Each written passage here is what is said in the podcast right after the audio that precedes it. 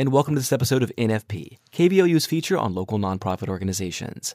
I'm Jason, and my guest today is Charlene Hudgens, Executive Director of the Benign Essential Blepharospasm Research Foundation, which has its national headquarters located in Beaumont. Well, before we get started on this morning's NFP here on KVOU, Charlene, thanks for being here. Thank you for having me. Um, what is benign essential blepharospasm? Blepharospasm is a neurological disorder uh, that is incurable. Uh, benign means it won't kill you. Essential means of no non- known cause. And blepharospasm is a, a, a Greek rooted word that deals with spasms of the eyelids. Okay. And what happens is the, the person with blepharospasm loses all ability to control the, the eyelids.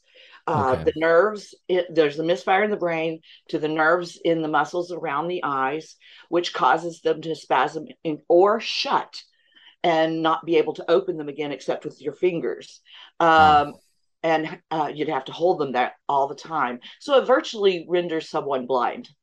Wow. And so uh, the foundation is set up uh, to not only uh, address blepharospasm issues, but to also help the patients and the doctors because it's a rare okay. disease.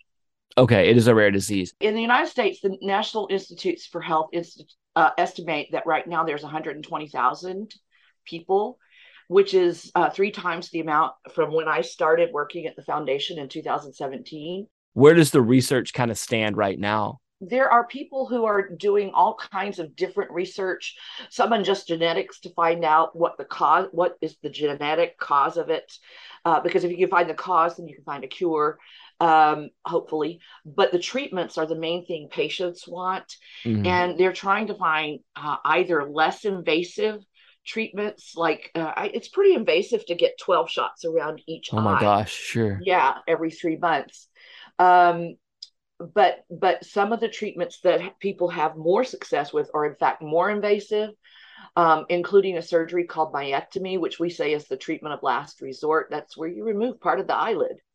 Um, but you still have to get the botox. And then the other thing that we're really trying to narrow in on is uh, there's a treatment called deep brain stimulation.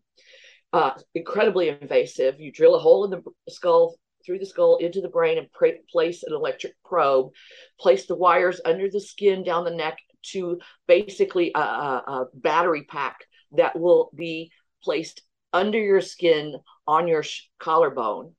And they can adjust the frequency. The problem, and this this DBS d- deep brain stimulation is successful for other dystonias throughout the body, but they haven't quite located that spot in the brain for blepharospasm, but they're looking for it.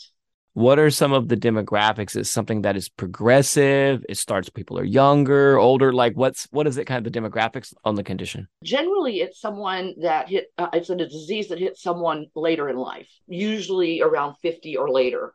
Okay. However, I went to a dry eye seminar because that's an accompanying problem with blepharospasm.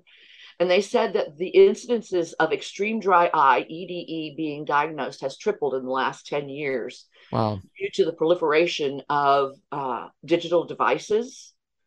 And mm. so we might see a downward skewing in the age. Not that dry eye will cause blepharospasm, but it might trigger it. Okay. There's a difference between a cause and a trigger. I am hearing from more and more people in their 30s and 40s.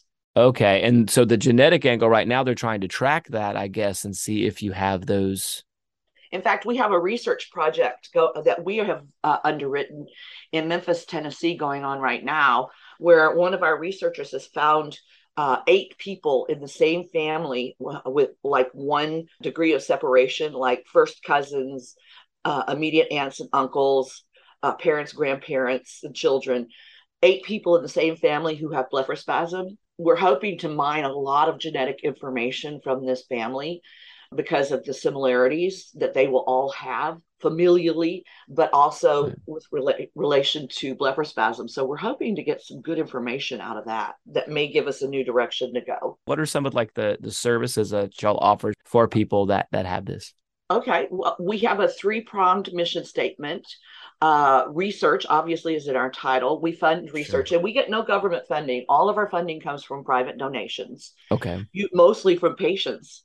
Um, but we have funded in the existence of a foundation since 1981 almost $3 million worth of research. Okay. In fact, BEBRF has done 20% of the research on blepharospasm that's been done in the world. Okay, wow. And um, in fact, it was a BEBRF research project that got FDA approval for the use of Botox. Then the second prong is support. We support patients through a support group meetings. We have find, a find a doctor database because we're nationwide. Um, uh, I even have support groups that meet in Europe that I, I host uh, on Zoom. Um, and, and so we offer all kinds of support. We also offer education. That's our third prong. Uh, you mentioned going to symposium. The annual symposium is held in a different city every year. We also uh, put out a quarterly newsletter with, with articles revealing research and guidance for patients at newest information as it becomes available to us. Um, we also provide education to doctors. Optometrists don't generally treat blepharospasm. It is important for them to recognize it when they see it. What are some ways that people can um, get in touch? Absolutely. Um, our website, it's really easy. It's blepharospasm.org. Uh, or you can go do bebrf.org. Okay. Either one will get you to our website. Okay.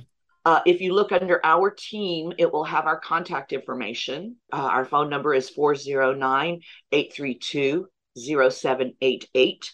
Okay. My email is very simple. It's charlene at blepharospasm.org. There may be people out there scratch, scratching their heads saying, How do you spell blepharospasm? Uh, but it mm-hmm. yeah, just, it's like B L E P H A R O S P A S M. You can reach us that way. Charlene, thanks for being here on NFP and appreciate you you being on the show and being on KVLU. Well, thank you so much for having me. Oh, you're very welcome. My guest on this episode of NFP was Charlene Hudgens, Executive Director of the Benign Essential Blepharospasm Research Foundation.